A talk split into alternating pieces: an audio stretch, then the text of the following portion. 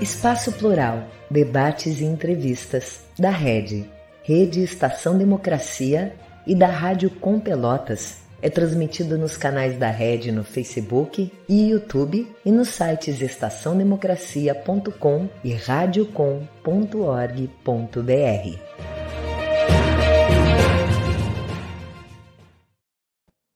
Muito boa tarde.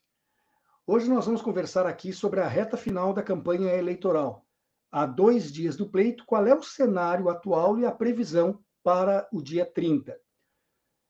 Para isso estão aqui conosco Alexandre Luiz César, doutor em Direito, ele que é professor adjunto da Faculdade de Direito da Universidade Federal do Mato Grosso, e também Augusto Neftali, doutor em Ciências Políticas pela Universidade Federal do Rio Grande do Sul. Estamos no aguardo de um terceiro convidado, na hipótese dele conseguir o contato, será devidamente apresentado. Eu sou o jornalista Solon Saldanha e esse é o programa Espaço Plural, Debates e Entrevistas. Ele vai ao ar de segunda a sexta-feira, sempre das duas às três horas da tarde, sendo uma realização conjunta da Rede Estação Democracia com a Rádio Com Pelotas. Se você não tiver disponibilidade de tempo nesses dias da semana e nesse horário, pode ver em outro, ou até rever se viu e gostou, em outro horário, o, os programas, porque ficam os vídeos gravados lá no nosso site, red.org.br www.cultura.br. Eu dou boas-vindas aos dois convidados já presentes e começo aqui então com a primeira das perguntas.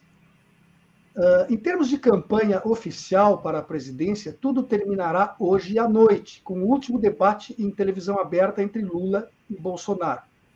Sem considerarmos a batalha que irá continuar nas redes sociais, com certeza, vocês concordariam que apenas um desastre neste encontro presencial entre os dois logo mais pode ser que permita que haja migração de votos e que no máximo estarão disputando, não havendo essas migrações, pouquíssimos votos ainda de uma parcela muito diminuta de indecisos. Alexandre, boa tarde, começo contigo. Boa tarde, Solon, boa tarde, Augusto, boa tarde a todos e a todas que nos assistem.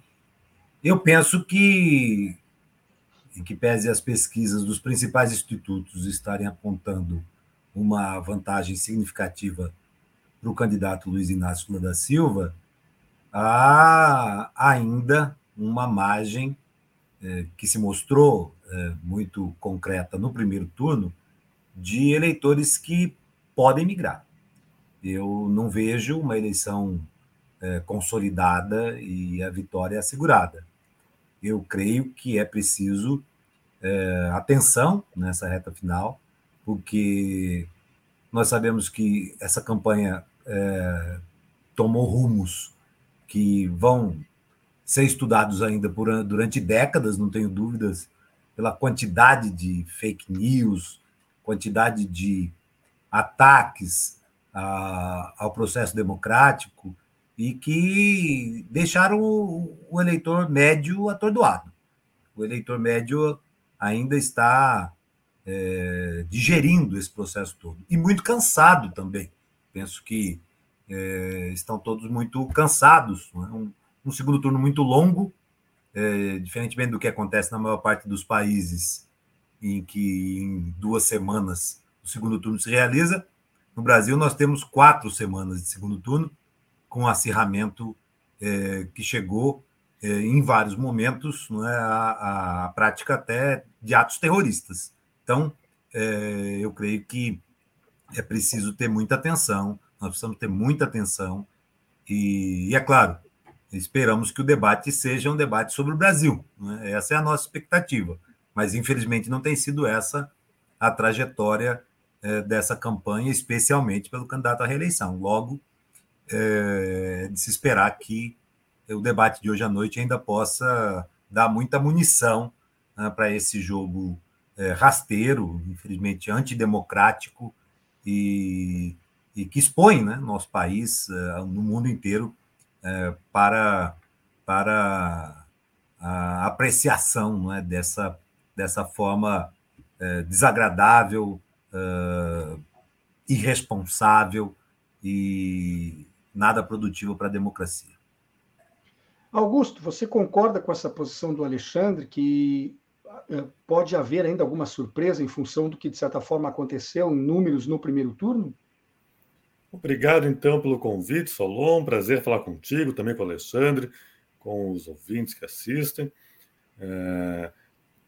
Olha, eu, assim, nós temos aqui uma, um conjunto de pesquisas eleitorais né, que apresentam uma situação bastante estável, e essas pesquisas elas se reforçam, não apenas em, em termos da pontuação que elas oferecem, uma diferença de seis, uh, em média, né, seis pontos entre os dois candidatos, como também essa, essa, essa, essa diferença ela se mostra tanto nas pesquisas realizadas presencialmente, quanto nas feitas por telefone, quanto nas feitas pela, pela internet, o que nos coloca, vamos dizer assim, num, num, num grau de segurança um pouco melhor do que nós tínhamos no primeiro turno, onde de fato acontecia uma divergência nessas pesquisas mais, mais expressiva. De qualquer forma, eu concordo com o professor Alexandre quando ele diz que né, a, a, a, é necessário ter ponderação e cuidado ao analisar, né, ao, ao adotar nossas expectativas em relação agora ao segundo turno, tendo em vista o que aconteceu no primeiro, que foi né, uma subnotificação, para dizer assim, do voto uh, no Bolsonaro por meio das entrevistas, o que pode ter sido consequência de uma decisão, de fato, de última hora, né, daqueles eleitores que acabaram migrando dos terceiros candidatos, ou mesmo de um voto né, nulo, enfim, uma decisão que, que favoreceu a candidatura do Bolsonaro, embora né, a, a, o volume de votos pelo presidente Lula feito é muito expressivo. Né? Faltou, uma, faltou uma margem muito pequena, um ponto, um ponto e meio apenas de votos para alcançar 50%. Então, assim, eu vejo elementos que são né, que, que, fortalecem, vamos dizer assim, uma expectativa positiva em relação à eleição né, do presidente Lula nesse domingo, mas, de qualquer forma, né, a gente tem, a gente está ressabiado, quer dizer, tem algumas questões que, que faz de fato eh, despertar né, uma, uma necessidade de, né, de atenção e de, né, e de, e de, e de né, preocupação em relação ao debate e também aos outros elementos da campanha, como as fake news, o debate via, via internet. Né? Nós tivemos aqui já alguns fatos muito ruidosos que foram posicionados para convencimento do eleitor por parte da campanha do Jair Bolsonaro, fracassados a princípio, né? mas ainda há tempo para outras, outras investidas do tipo. Né? Então, é, resumindo, eu acho que nosso, nossa expectativa em relação a uma, uma, uma boa representatividade das pesquisas eleitorais nesse segundo turno deve ser melhor do que nós tínhamos no primeiro turno, é, mas ainda temos aqui dois, dois, dois dias, enfim, e ainda podem ocorrer fatos que atuem sobre essa margem de, de, de, de diferença que é sensível, sobretudo, havendo migração de um candidato para o outro, né? Bom, na, na, primeira pergunta, eu me referi mais, a, claro, à, tele, à televisão aberta, né, que tem o um debate hoje à noite, que, que, encerra a propaganda eleitoral gratuita. E agora eu quero falar justamente sobre isso que você já tocou, Augusto, que é a participação das redes sociais. Né? Se espera um grande número de disparos de fake news, talvez o maior da história nas próximas 48 horas.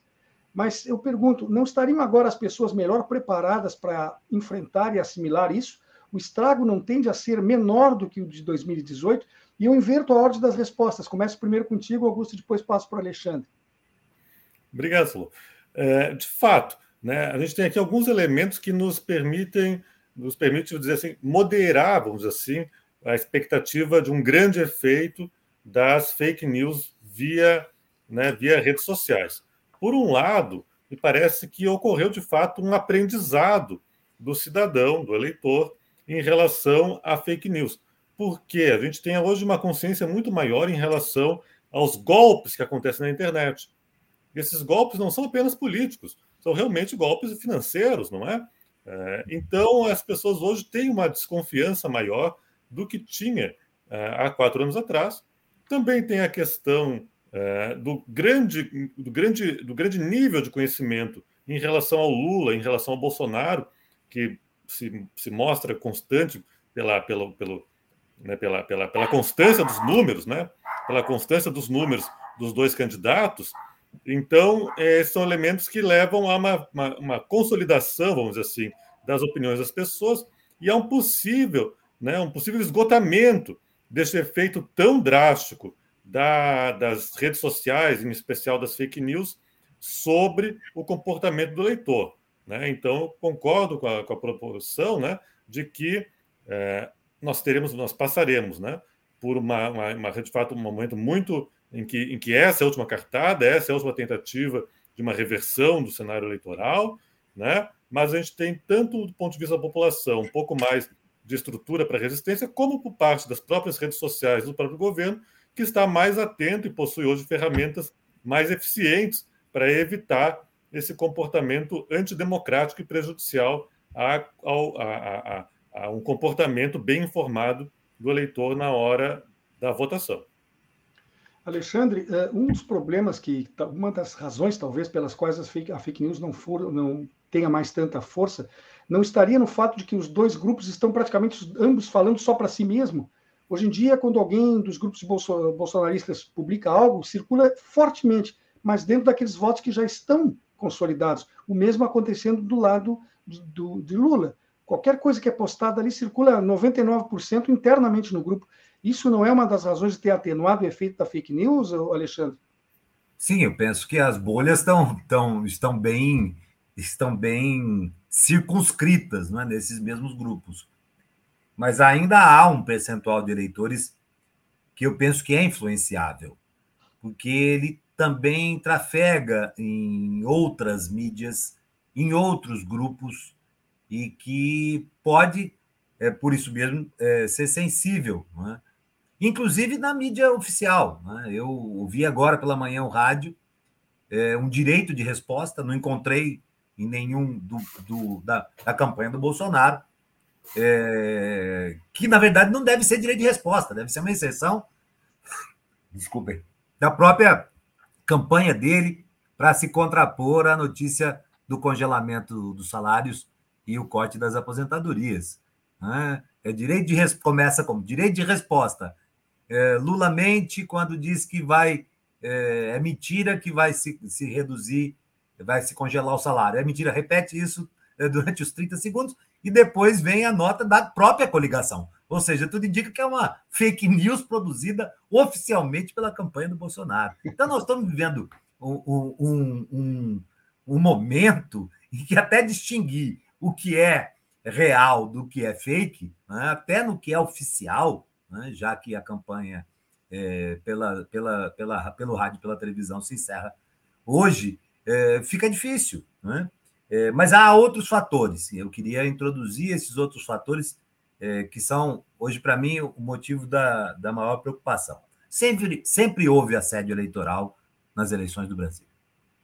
É indiscutível é, que os patrões usam o seu poder econômico, é, o seu poder é, é, nas relações de trabalho para poder é, é, é, defender seus candidatos. Mas o que está ocorrendo hoje, da forma articulada como está ocorrendo hoje, é uma coisa que nós nunca vimos. Os números já mostram isso, de que houve um incremento brutal né, de assédio eleitoral. Hoje abri um site pela manhã, um site aqui, local, regional aqui do estado, e, e, via três notícias como manchete, não é um site que seja é, favorável à candidatura de Lula, mas três notícias em que é, a justiça notificou patrões é, em diversas, diversos ramos diferentes de negócio, um supermercado, uma rede de supermercados, uma produtora rural, inclusive da família do ex-governador, ex-ministro da Agricultura, Blairo Maggi, e uh, que apoia Lula, diga-se de passagem, não é? mas uma grande parte da sua família é bolsonarista, e de uma, de uma loja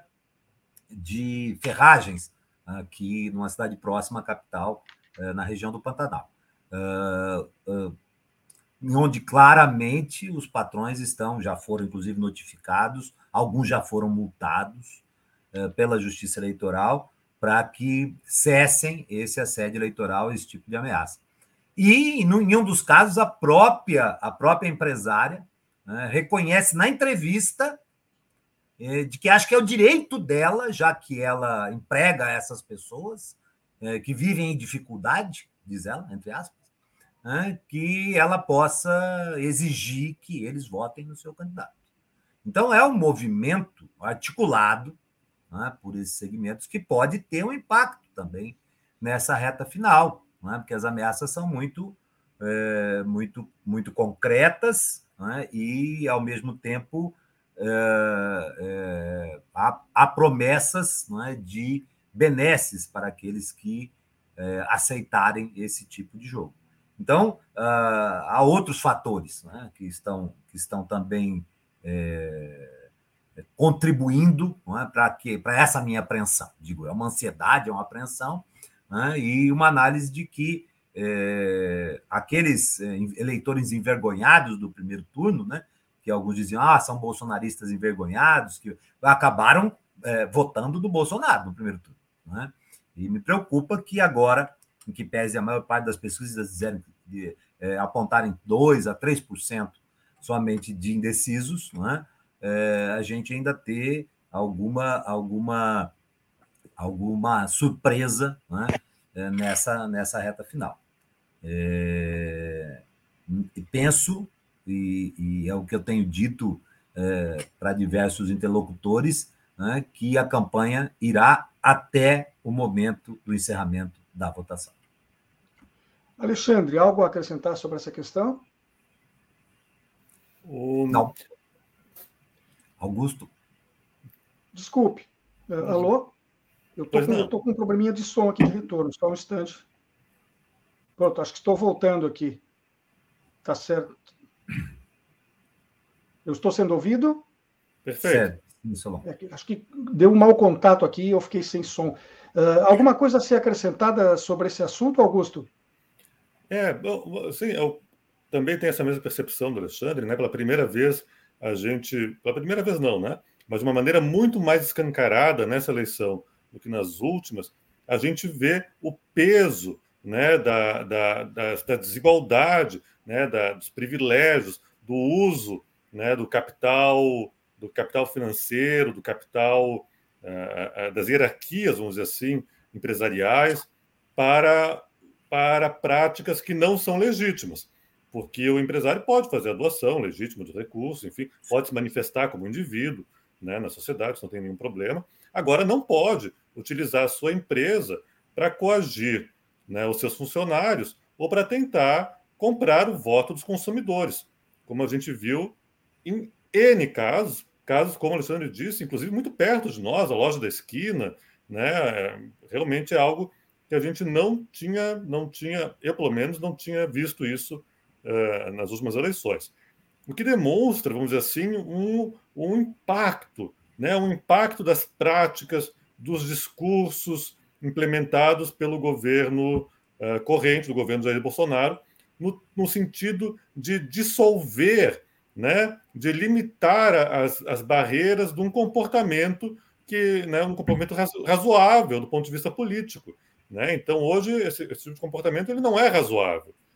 É, então, isso foi, de certa forma, escancarado, permitido, incentivado pela campanha é, do Jair Bolsonaro e, pelas próprias, pelo próprio comportamento político durante o governo, e, tem um, e é necessário né, ter consciência do esforço muito grande por parte do próprio, da própria Justiça Eleitoral, dos órgãos reguladores do Ministério Público Eleitoral, do Ministério Público do Trabalho, também dos órgãos da defesa do consumidor, para que esse tipo de comportamento seja é, é proibido, seja coagido, porque esse tipo de questão ela necessariamente precisa ser respondida de maneira forte pelos órgãos que são responsáveis a, a, a, pela coação desse tipo de comportamento, uma vez que o aspecto moral, o aspecto ético, né, que seria de se esperar em qualquer, em qualquer situação uh, dessas pessoas, ele de fato hoje, em alguns casos, claro, mas significativos, parece ausente. Então isso é de fato muito grave e implica numa responsabilidade cada vez maior né, de atenção, de controle, de fiscalização. Eh, já se pode fazer uma análise de desempenho dos partidos progressistas de esquerda e de centro-esquerda e dos partidos bolsonaristas de direita e extrema-direita em termos da campanha? Vocês poderiam citar uh, acertos e erros de cada um dos dois lados, em que, que eles fizeram, o que, que eles fizeram corretamente, em que, que eles falharam? Alexandre, por favor. Eu penso que, que é possível, sim, a campanha está se concluindo e é possível analisar uh, o desempenho uh, das campanhas de forma a apontar eh, erros e acertos.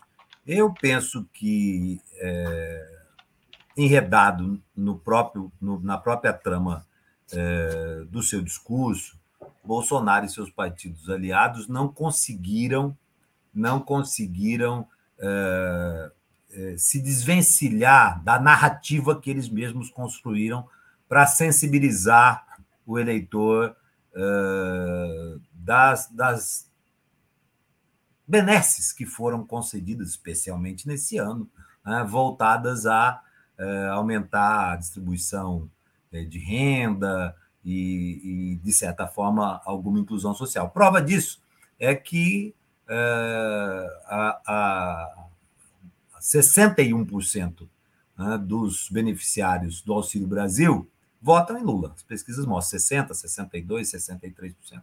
Ou seja, não, não se conseguiu né, demonstrar é, que esses instrumentos que o governo é, lançou mão, né, de forma até irresponsável em muitos momentos, é, já que pregou não é, teto de gastos, pegou responsabilidade fiscal, mas não, não implementou nesse momento eleitoral e, e, e que isso teria é, é, sustentabilidade, teria durabilidade, apontaria é, para o eleitor uma possibilidade é, de permanência. Acho que houve uma falha por conta da própria narrativa, falando para dentro da bolha, né?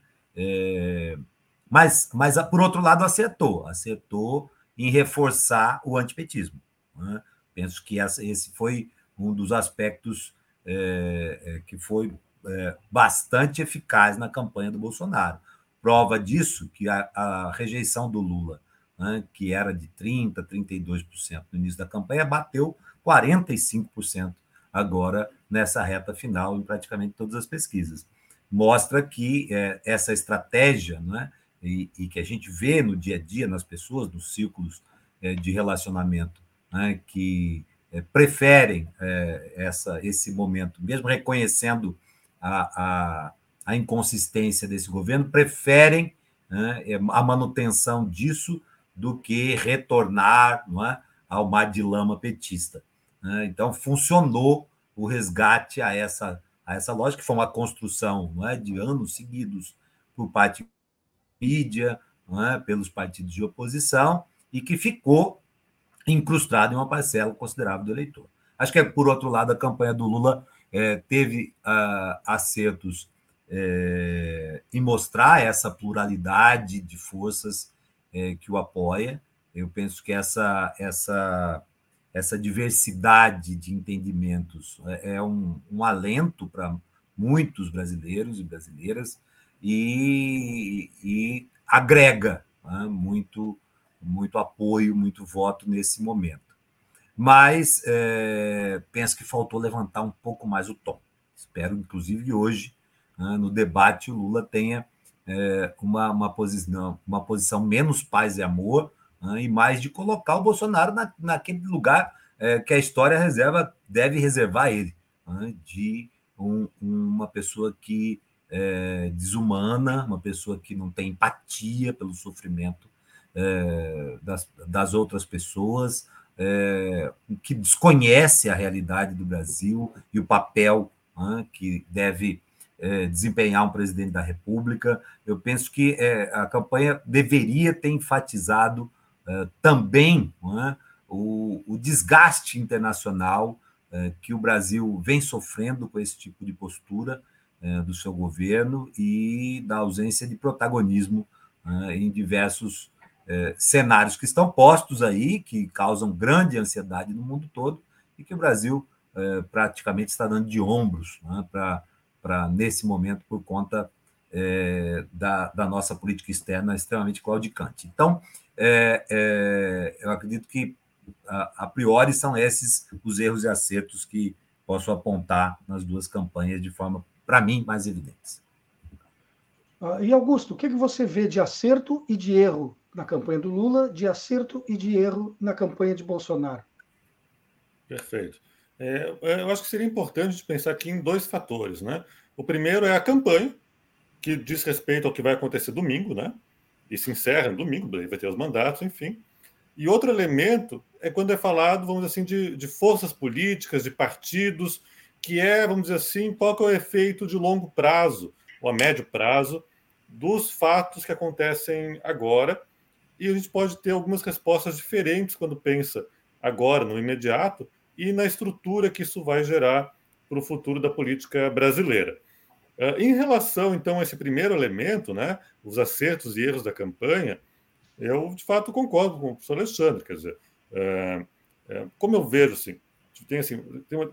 Tem uma é de verdade que o, que o, que o candidato Lula, né, ele sai do primeiro turno com uma grande massa de votos, né, uma, massa, uma massa muito importante, muito efetiva. Agora, também é verdade que ele enfrentou, do ponto de vista da é, é, ponto de vista da estrutura social econômica, um grande desafio, porque a situação não né, dificilmente, do ponto de vista estrutural, podia ser mais complicada, porque ela envolveu gastos, né, como o professor Alexandre já falou, né, expressivos e até irresponsáveis do ponto de vista né, da, do, do, do, uso da máquina pública com fins eleitorais, né, uh, tendo efeitos muito direcionados para uma melhora da situação econômica de curtíssimo prazo para conduzir a um resultado favorável nas eleições. É, então, a campanha do Lula nesse segundo turno, ela foi de fato, foi de fato, não foi, não foi assim fácil. Então, embora tivesse uma grande vantagem, a, correnteza na qual ela, ela, ela, ela nadou era contrária. Né? Tanto que a gente vê essa aproximação da, campanha do Bolsonaro ao longo desse, desse segundo turno de maneira uh, surpreendente até, uh, até recentemente. Então, então, então, mas, mas o que isso significa do ponto de vista de propostas, né? Assim, uh, me parece que o presidente Lula, a campanha do, do presidente Lula, ela consegue acertar o tom em relação à, à questão econômica, né? Recapitular, vamos dizer assim, fazer as pessoas lembrarem um pouco mais do que o dia de hoje, pensar no, no passado muito recente, de um, dois, três meses atrás, em relação à, à inflação, ao preço dos alimentos, a questão da, da fome galopante, a questão da própria pandemia, né? Então todos esses fracassos acumulados ao longo do mandato do presidente Bolsonaro e que não se não se não se resolvem nesses dois meses em que tudo foi feito para passar uma ideia de melhora. Né? Então, a campanha do presidente Lula foi bem sucedida nisso, uma tarefa difícil, quando se for pensar no ambiente, essa, esse, esse, segundo turno longo que ocorreu. Né? A, já a campanha do, do presidente Bolsonaro, né, ela me parece que continuou tentando criar, o pessoal tem falado em balas de prata, né? tentar criar factóides do ponto de vista ideológico, do ponto de vista é, de um debate de, de costumes, de, de, de é, dessa, dessa, dessa febre, né?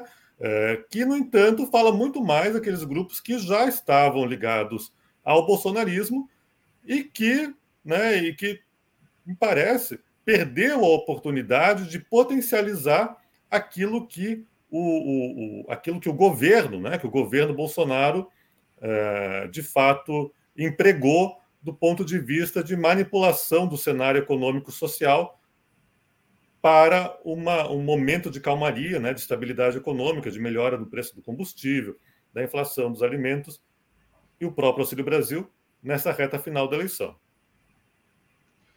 Bom, nesse momento nós já temos aqui conosco Dagoberto José Fonseca, ele que é professor livre-docente em Antropologia Brasileira, PhD do Departamento de Ciências Sociais da Universidade do Estado de São Paulo.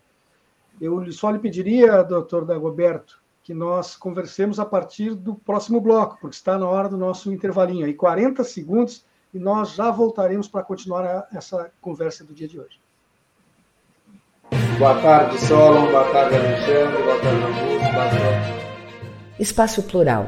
Debates e entrevistas da Rede, Rede Estação Democracia e da Rádio Com Pelotas, conta com apoio da ADURG Sindical, Sindicato Intermunicipal dos Professores de Instituições Federais de Ensino Superior do Rio Grande do Sul, CUT-RS, Central Única dos Trabalhadores do Rio Grande do Sul, e da Cressol, Cooperativa de Crédito. A Rede Estação Democracia é a voz do Comitê em Defesa da Democracia e do Estado Democrático de Direito. Voltamos com o programa Espaço Plural Debates e Entrevistas. Ele é uma realização conjunta da Rede Estação Democracia com a Rádio Com Pelotas. E nós contamos também com uma série de 23 emissoras de rádio e web TVs parceiras que o retransmitem no interior do Rio Grande do Sul, sul de Santa Catarina e em Brasília. O programa vai ao ar de segunda a sexta-feira, sempre das duas às três horas da tarde. Se você não puder acompanhá-lo nesse horário, por favor, vá ao site da Rede, red.org.br. Lá permanecem gravados os vídeos à sua disposição para o momento que tiver disponibilidade para acompanhá-los, ver ou rever. Nesse mesmo endereço você encontra também os outros programas que compõem a grade da rede, além de artigos especialmente escritos, e há a possibilidade de uma boa música 24 horas por dia, porque temos também uma emissora ali nesse espaço. Hoje nós estamos conversando aqui sobre o final da campanha eleitoral, há dois dias do pleito, qual é o cenário atual e qual é a previsão, as projeções que se faz para o dia 30. Conosco estão aqui Dagoberto José Fonseca, professor livre-docente em Antropologia Brasileira, PhD do Departamento de Ciências Sociais da Universidade do Estado de São Paulo. Também Alexandre Luiz César, doutor em Direito e professor adjunto da Faculdade de Direito da Universidade Federal do Mato Grosso.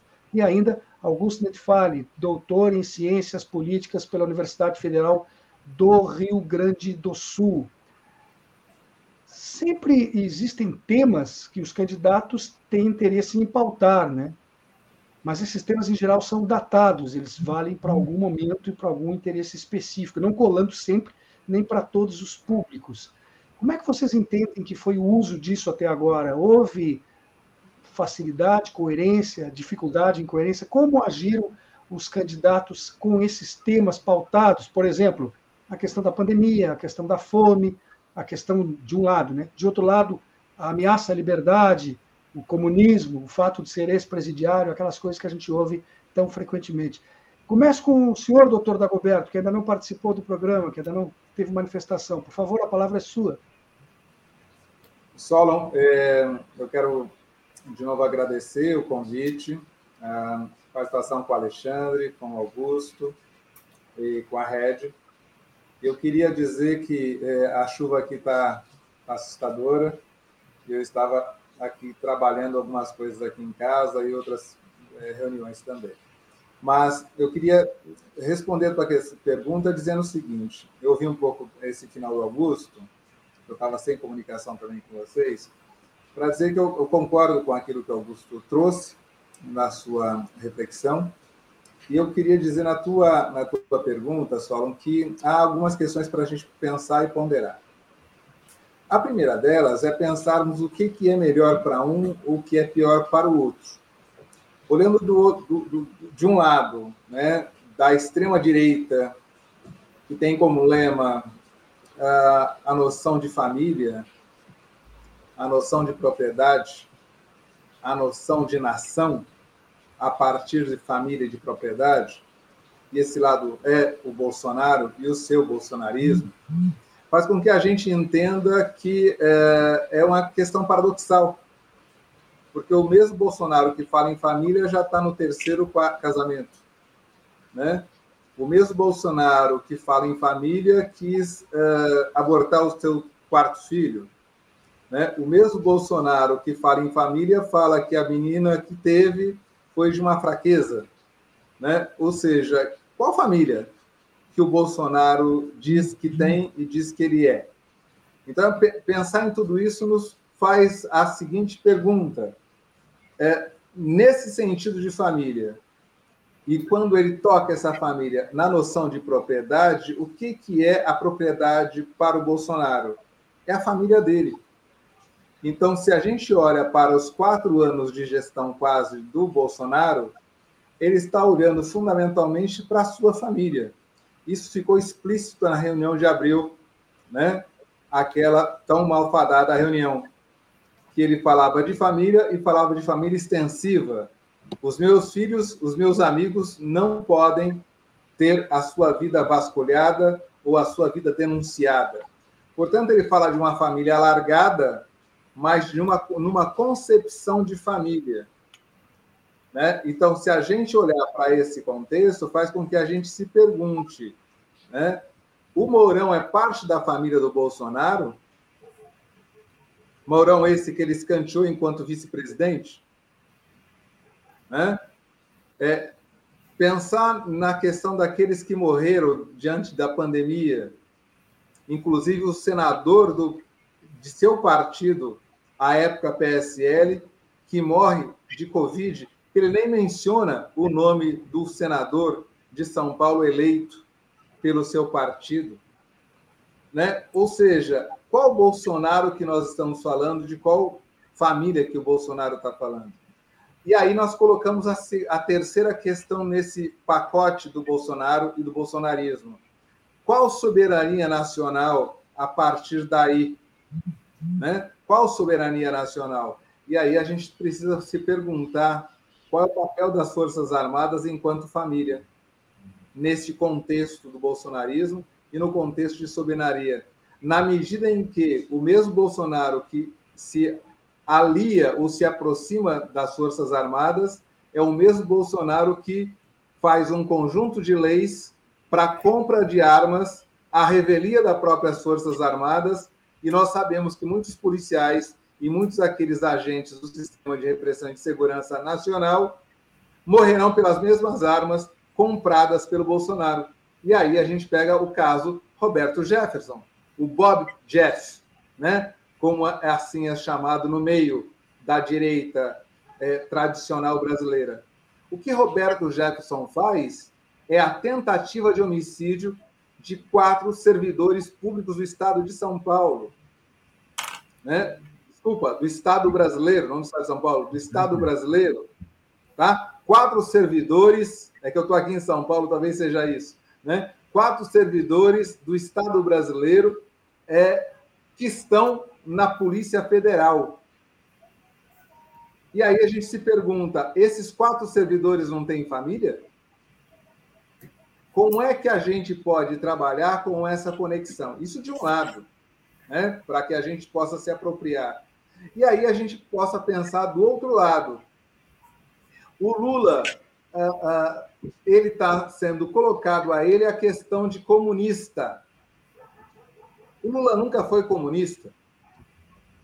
Né? O Lula nunca falou em comunismo. O que o Lula disse e sempre disse, e disse nessas eleições, nessa campanha eleitoral, de que ele quer colocar o pobre no orçamento. Colocar o pobre no orçamento não significa ser comunista. E desse ponto de vista, a gente até poderia fazer a provocação ao próprio Partido dos Trabalhadores. Mas também um mundo dos liberais. Colocar os pobres no orçamento é também fazer com que a economia capitalista gire, que seja bom para uma sociedade como a nossa.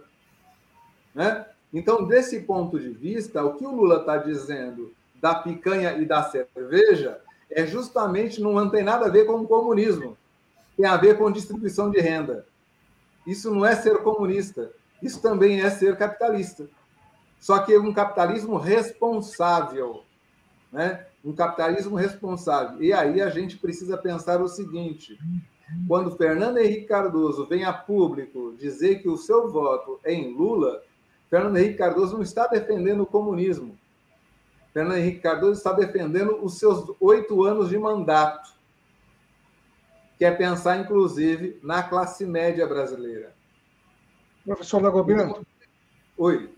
Desculpe, eu preciso interromper, porque nós estamos avançando muito rapidamente no tempo. Eu ainda tenho aqui três perguntas que eu gostaria, pelo menos, de tentar ver se os senhores conseguem responder. Tá. E eu, começar, eu, eu, eu até pediria agora para o Alexandre que fizesse isso rapidamente, por favor. Você acredita, falando, é que a, um dos assuntos do programa é justamente fazer uma projeção do que nos espera nesse domingo. E você acredita, Alexandre, que o número de abstenções que a gente teve foi elevado no primeiro turno, tende a se repetir, ficar maior ou igual? E, e, de qualquer maneira, se ele for ampliado ou reduzido, a quem mais ele serve? Isso seria mais no interesse de Bolsonaro ou de Lula, na tua opinião, Alexandre? Eu penso que, bom, pela série histórica, né, os segundos turnos têm, é, pela ausência da mobilização que as, as campanhas é, proporcionais geram, né, e metade dos estados brasileiros também não vai ter segundo turno né, nas eleições para governador, é, a tendência, né, é, ainda mais com o conjunto de feriados né, que estão colocados aí, é, penso que isso não vai impactar muito os servidores públicos, porque a maioria é, deve comparecer para votar e não deve se aproveitar de eventuais é, é emendas, feriadões né, que possam ocorrer, mas o fato é que a série, a série, histórica mostra que no segundo turno há uma maior abstenção. Eu penso que é, vamos repetir isso. Quem sabe não seja é, em razão dessa polarização, é, desse cenário é, que, que deixou todo mundo é, até bastante estressado nesse, nessa reta final, é, que haja uma menor abstenção do que houve em outros segundos turnos, mas eu creio que vai ocorrer. Penso que uma menor abstenção do que as anteriores possa favorecer ao Lula, né? ao Lula por, por porque é, parte é, desse eleitorado é, que, que não que reiteradamente não vota, e eu falo isso pelo meu círculo de convivência. Né? Eu tenho um círculo de convivência, inclusive, com anarquistas, que reiteradamente é, se recusam a votar, e nessa estão fortemente engajados em, em participar, e alguns, inclusive, fazendo campanha para o Lula. Então, eu penso que isso pode ser um fator é, é, importante é, nesse momento é, no processo eleitoral. E assim espero, confesso. Uh, Augusto, você concorda com isso? Se, se, aumentar o número de pessoas ausentes, aí, a abstenção crescer, é, é bom para o Lula, você entende? Ou o contrário? Uh, é, não, assim, é, a questão da abstenção, né, ela é fortemente relacionada à questão da renda, né? Uh, e ela afeta de maneira mais forte os mais pobres. Né? Como existe uma relação de renda também com o voto favorável, no caso, positiva, com o voto no, no, no Lula, né? então uma maior abstenção, ela, por via de regra, né? ela tende a prejudicar a candidatura do Lula. Né?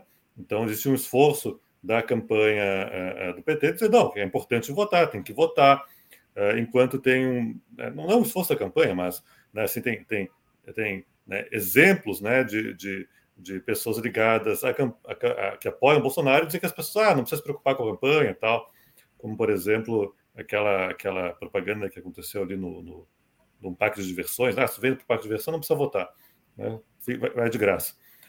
Então, a princípio, né, a princípio, claro que tem vários elementos, mas, mas, mas de qualquer forma, assim, então, via, assim, é, em geral, prejudica a campanha do Lula, né, em todo o Brasil, é, em alguns elementos pode prejudicar o voto no Bolsonaro, em especial quem uhum. viaja né, para a lazer durante, durante o feriado. Mas, de qualquer forma, né, não parece, não parece, não, não deve ser isso, né, não deve ser esse o, o fiel, não deve ser esse o, o, o, o determinante né, de uma eleição como a nossa, porque, é, porque é, é são, são números muito elevados, né? Então, claro, né, extrapolar, todo mundo fosse votar, enfim, né, mas a, a princípio isso, isso já está já tá considerado nas pesquisas eleitorais, né, as pesquisas eleitorais foram reformuladas para considerar né, essa variável dar o seu devido peso.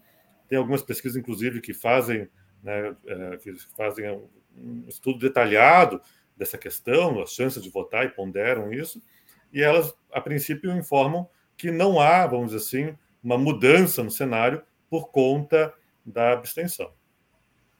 Só para efeito de esclarecimento, o parque de diversões ao qual Augusto se referiu é o Beto Carreiro, em Santa Catarina, que publicou uma, um chamamento ao seu público que quem comparecesse no próximo domingo entre 7 da manhã e 5 da tarde, permanecesse dentro do parque, pagaria um desconto bastante grande, ou seja, é um apelo direto a que as pessoas não vão votar. Eu até não sei se isso já não foi denunciado ou se será como questão uh, de propaganda eleitoral também, de certa forma. Né?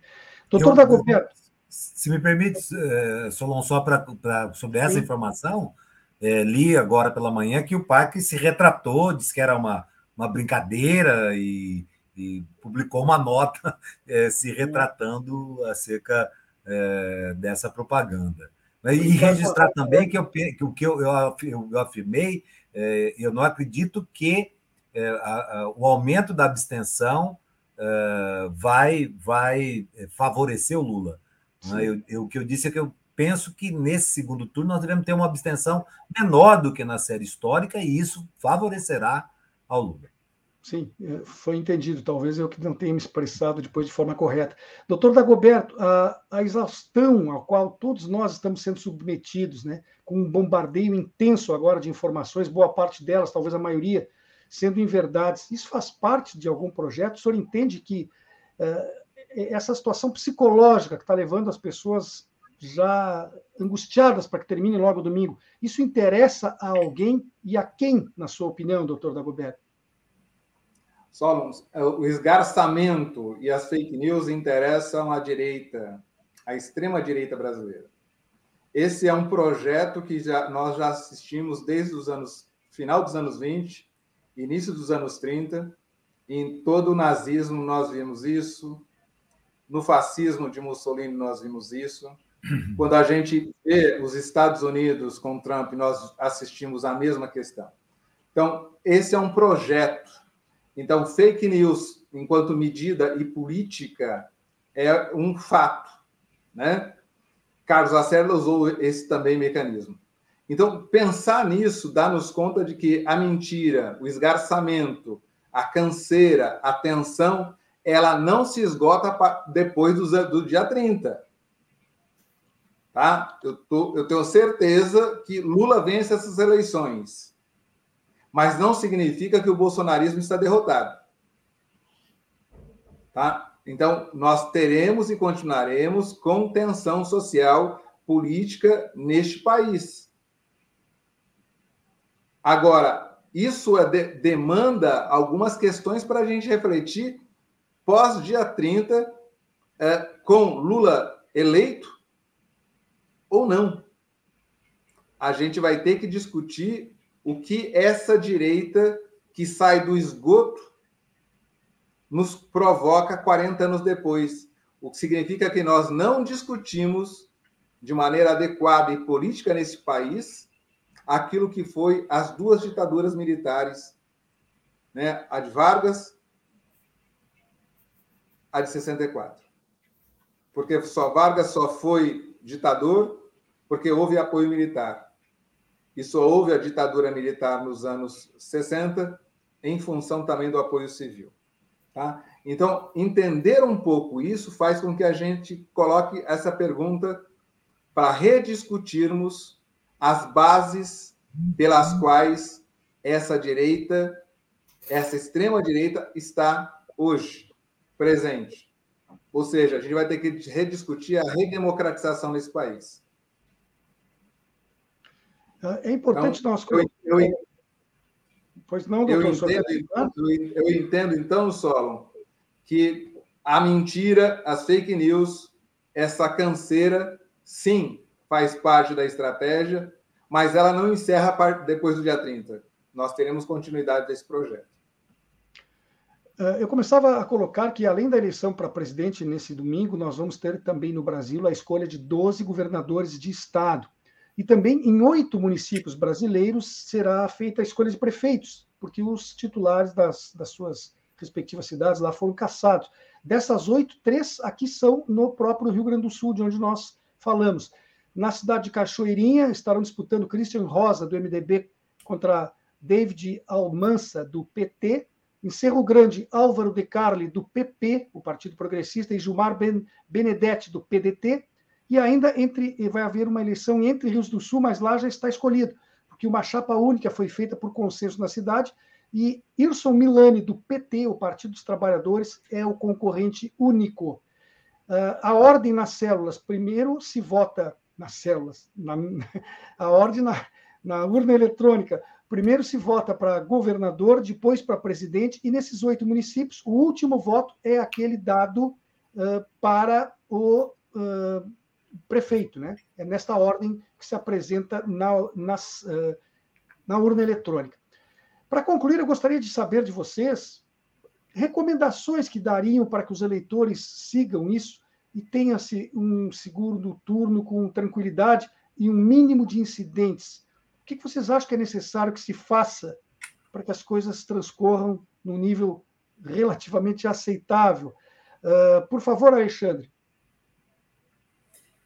É, eu não sei se nós temos nós temos uh, clima né? É, para que as coisas é, se deem de forma aceitável. Todo mundo é, concordo integralmente com o doutor Dagoberto. Há uma, uma, uma, uma, uma estratégia da extrema-direita em usar a mentira, em usar a confusão, a lavagem cerebral, as fake news né? e o medo que isso tudo gera. Né? Porque todas essas é, notícias falsas têm um componente de desestabilização dos valores, né? que, no fundo do fundo, também trabalha um pouco com a incoerência do brasileiro. Eu, nós não passamos a limpa a nossa história, não é? A nossa história, é, nós estamos jogando para debaixo do tapete é, eventos é, que precisariam ter sido é, revisitados e responsabilizados, né? e isso tudo gerou é, continuamente um acúmulo de hipocrisia né? na, nossa, na nossa sociedade. Né? Então, o brasileiro cordial, o brasileiro tolerante, se mostrou, pelo menos uma parcela é, bastante significativa, se não a maioria, espero que não, espero que a gente é, mostre é, que não, não é a maioria que pensa assim, mas mostrou uma, uma parcela muito significativa da sociedade brasileira que vive numa hipocrisia. Fala em família, mas não pratica os valores da família. Fala em Deus, em religião, né, em evangelho, mas não pratica esses valores. Né? Fala em, em, em, livre mercado, mas não, uh, não vive sem Estado. Então, é, é, é, é, um, é um cenário em que dificilmente, concordo também com os que me antecederam, nós vamos é, encerrar é, essa, esse estado de espírito, de ânimo, no próximo dia 30. Né? Não sei, espero que as pessoas é, entendam e revalorizem a democracia e que o resultado seja respeitado. Né? É, mas eu não, não acredito que isso vá acontecer é, sem um terceiro turno é, ainda se prolongando. Né? A campanha do atual presidente já está apostando nisso, não é? E, e, vai tentar ainda até o domingo criar factoides voltados a estimular o, o, o, o seu eleitorado a não, a não se conformar com o resultado. Né? Ao instigar, usar as camisas, as cores do Brasil, né? se apropriar dos símbolos nacionais como símbolos partidários, eleitorais, né? é um estímulo a esse tipo de enfrentamento. Então, não, consigo. É, é, não consigo imaginar que a gente vá passar é, com tranquilidade por esse momento, mas espero é que as pessoas não aceitem as provocações, né?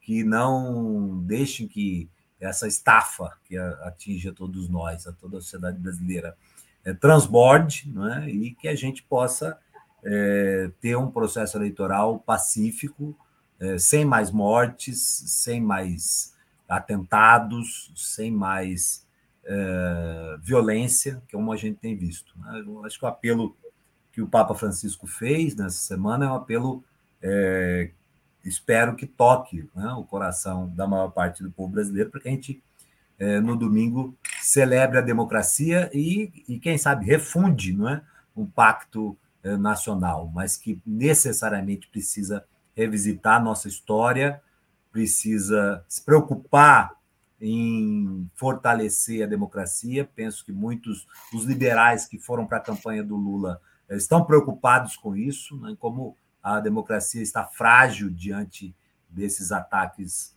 é, é, subterrâneos que vem sofrendo, e alguns nem tanto, e por isso mesmo uh, penso que é uma discussão que deve é, levar todos nós a uma reflexão profunda nos próximos anos para que a gente possa superar esse difícil que nós vivemos é, recentemente. Augusto, nosso tempo está se indo. Eu te pediria que em um minuto e meio tentasse colocar o seu ponto de vista. O que temos que fazer para que as eleições transcorram com o mínimo de incidentes possível? Não, perfeito. É, obrigado pelo convite, obrigado pelo debate. Foi muito importante escutar todos vocês, né? É, assim, do ponto de vista das eleições, é a tranquilidade né, é a certeza de que existe né, uma possibilidade de futuro para o Brasil, que a gente vai ter né, aí um encontro marcado com esses desafios que tanto o Alexandre quanto o Roberto estão referindo, que envolve mentira, que envolve uma ameaça à democracia contínua, né, independente do resultado das eleições, e uma necessidade de prosseguir aí, né, na resistência a esse tipo de movimento e na construção de um ambiente democrático saudável no país. Eu não tenho tanta certeza se essa construção uh, precisa ir tão longe, precisa ir para né, as ditaduras recentes, porque a gente já tem, vai ter que lidar com muita coisa dos últimos três anos, dos três anos e meio, quatro anos. Né? Uh, então, me parece que é muito importante que a gente tenha uma, uma, uma serenidade, então, né? uma calma, para que aquelas pessoas que votaram no Bolsonaro é, porque bom, tem uma camada que é de fato né, ideologicamente é, afeita, né, mas para uma grande massa que precisa reconstruir suas opções políticas, né, se caso o presidente Lula vença, uma, opções políticas que dialoguem de maneira democrática, né, que não aceitem fazer o jogo baixo das fake news e do, e do e discurso do preconceito, o discurso né, da, da, manipulação ideológica das pessoas e, do, e, do, e, do, e, da, e, da, e da manipulação econômica né, dos mais pobres. Então, a gente precisa reconstruir esse pacto, né, é, é, fundado num compromisso com a democracia e no compromisso com a verdade, né, com né, de negação à fake news, às teorias de conspiração. Esse é um desafio muito grande para nós, né, mesmo no caso de uma eleição do presidente Lula no próximo, no próximo domingo. Para concluir, o senhor, doutor Dagoberto, o que, que pode acrescentar? Olha, eu não acrescentaria mais nada.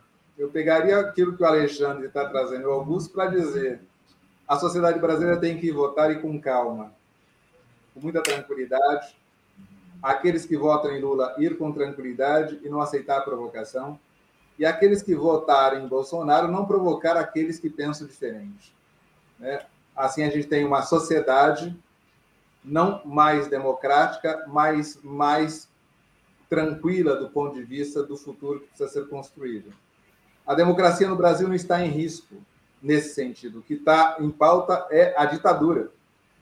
Né? Uma ditadura constitucional esse é, é, essa é uma questão de fundo que a gente precisa discutir. Né? A, o ferimento da democracia está vinculado a esta noção. Nós estamos aquilo que Mourão, o senador eleito pelo Rio Grande do Sul, já colocou.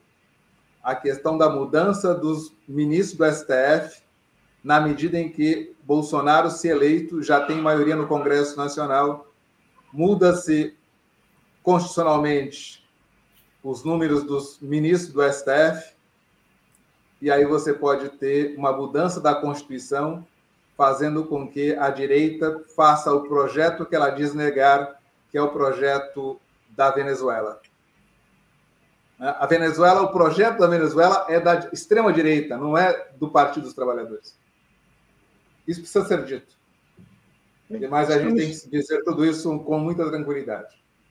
Estamos chegando ao final do programa. Quero agradecer aos três convidados e vou fazendo uma importante lembrança aqui também: as pessoas aptas a votar precisam comparecer às urnas, exercendo esse seu dever, que também é um direito, esse seu direito, que também é um dever. Haverá transporte público gratuito disponível em todas as capitais brasileiras e em muitas das cidades maiores. Então, aproveitem isso. Vão votar, vão lá, compareçam para dar o seu voto, que ele é importantíssimo para a democracia. E a Rede vai estar fazendo cobertura das eleições, como já fez no primeiro turno, acompanhando o andamento da votação e também depois a apuração dos votos. Mantenha-se informado acessando nosso site red.org.br. Hoje nós tivemos aqui conosco o Dagoberto José Fonseca, professor livre-docente em Antropologia Brasileira, PhD do Departamento de Ciências Sociais da Universidade do Estado de São Paulo. Alexandre Luiz César, doutor em Direito e professor adjunto da Faculdade de Direito da Universidade Federal do Mato Grosso. E ainda Augusto Netfali. É. Desculpe a pronúncia, doutor em Ciências Políticas pela Universidade Federal do Rio Grande do Sul. Estivemos com os três aqui conversando sobre o final da campanha eleitoral e há dois dias do pleito, qual o cenário atual e aquilo que se pode prever, antevendo aí o dia 30, conhecido como domingo próximo. Muito obrigado a todos vocês, bom final de semana, bom voto, em nome da democracia. E vamos lá, segunda-feira estaremos de volta, sabendo já o resultado das eleições. Até lá.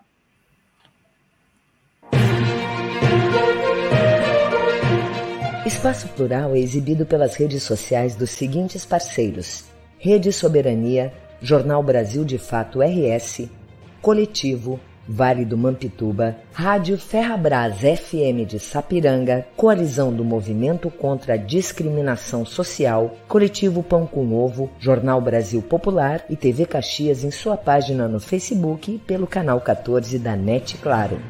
Jornal Já Porto Alegre, Portal Litoral Norte RS e Terra Livre Rádio Web de Ulha Negra. Passo de Torres TV e para Desporto TV em seus canais no YouTube. Espaço Plural pode ser acompanhado também nas páginas da CUT-RS e do Sindicato dos Jornalistas Profissionais do Rio Grande do Sul.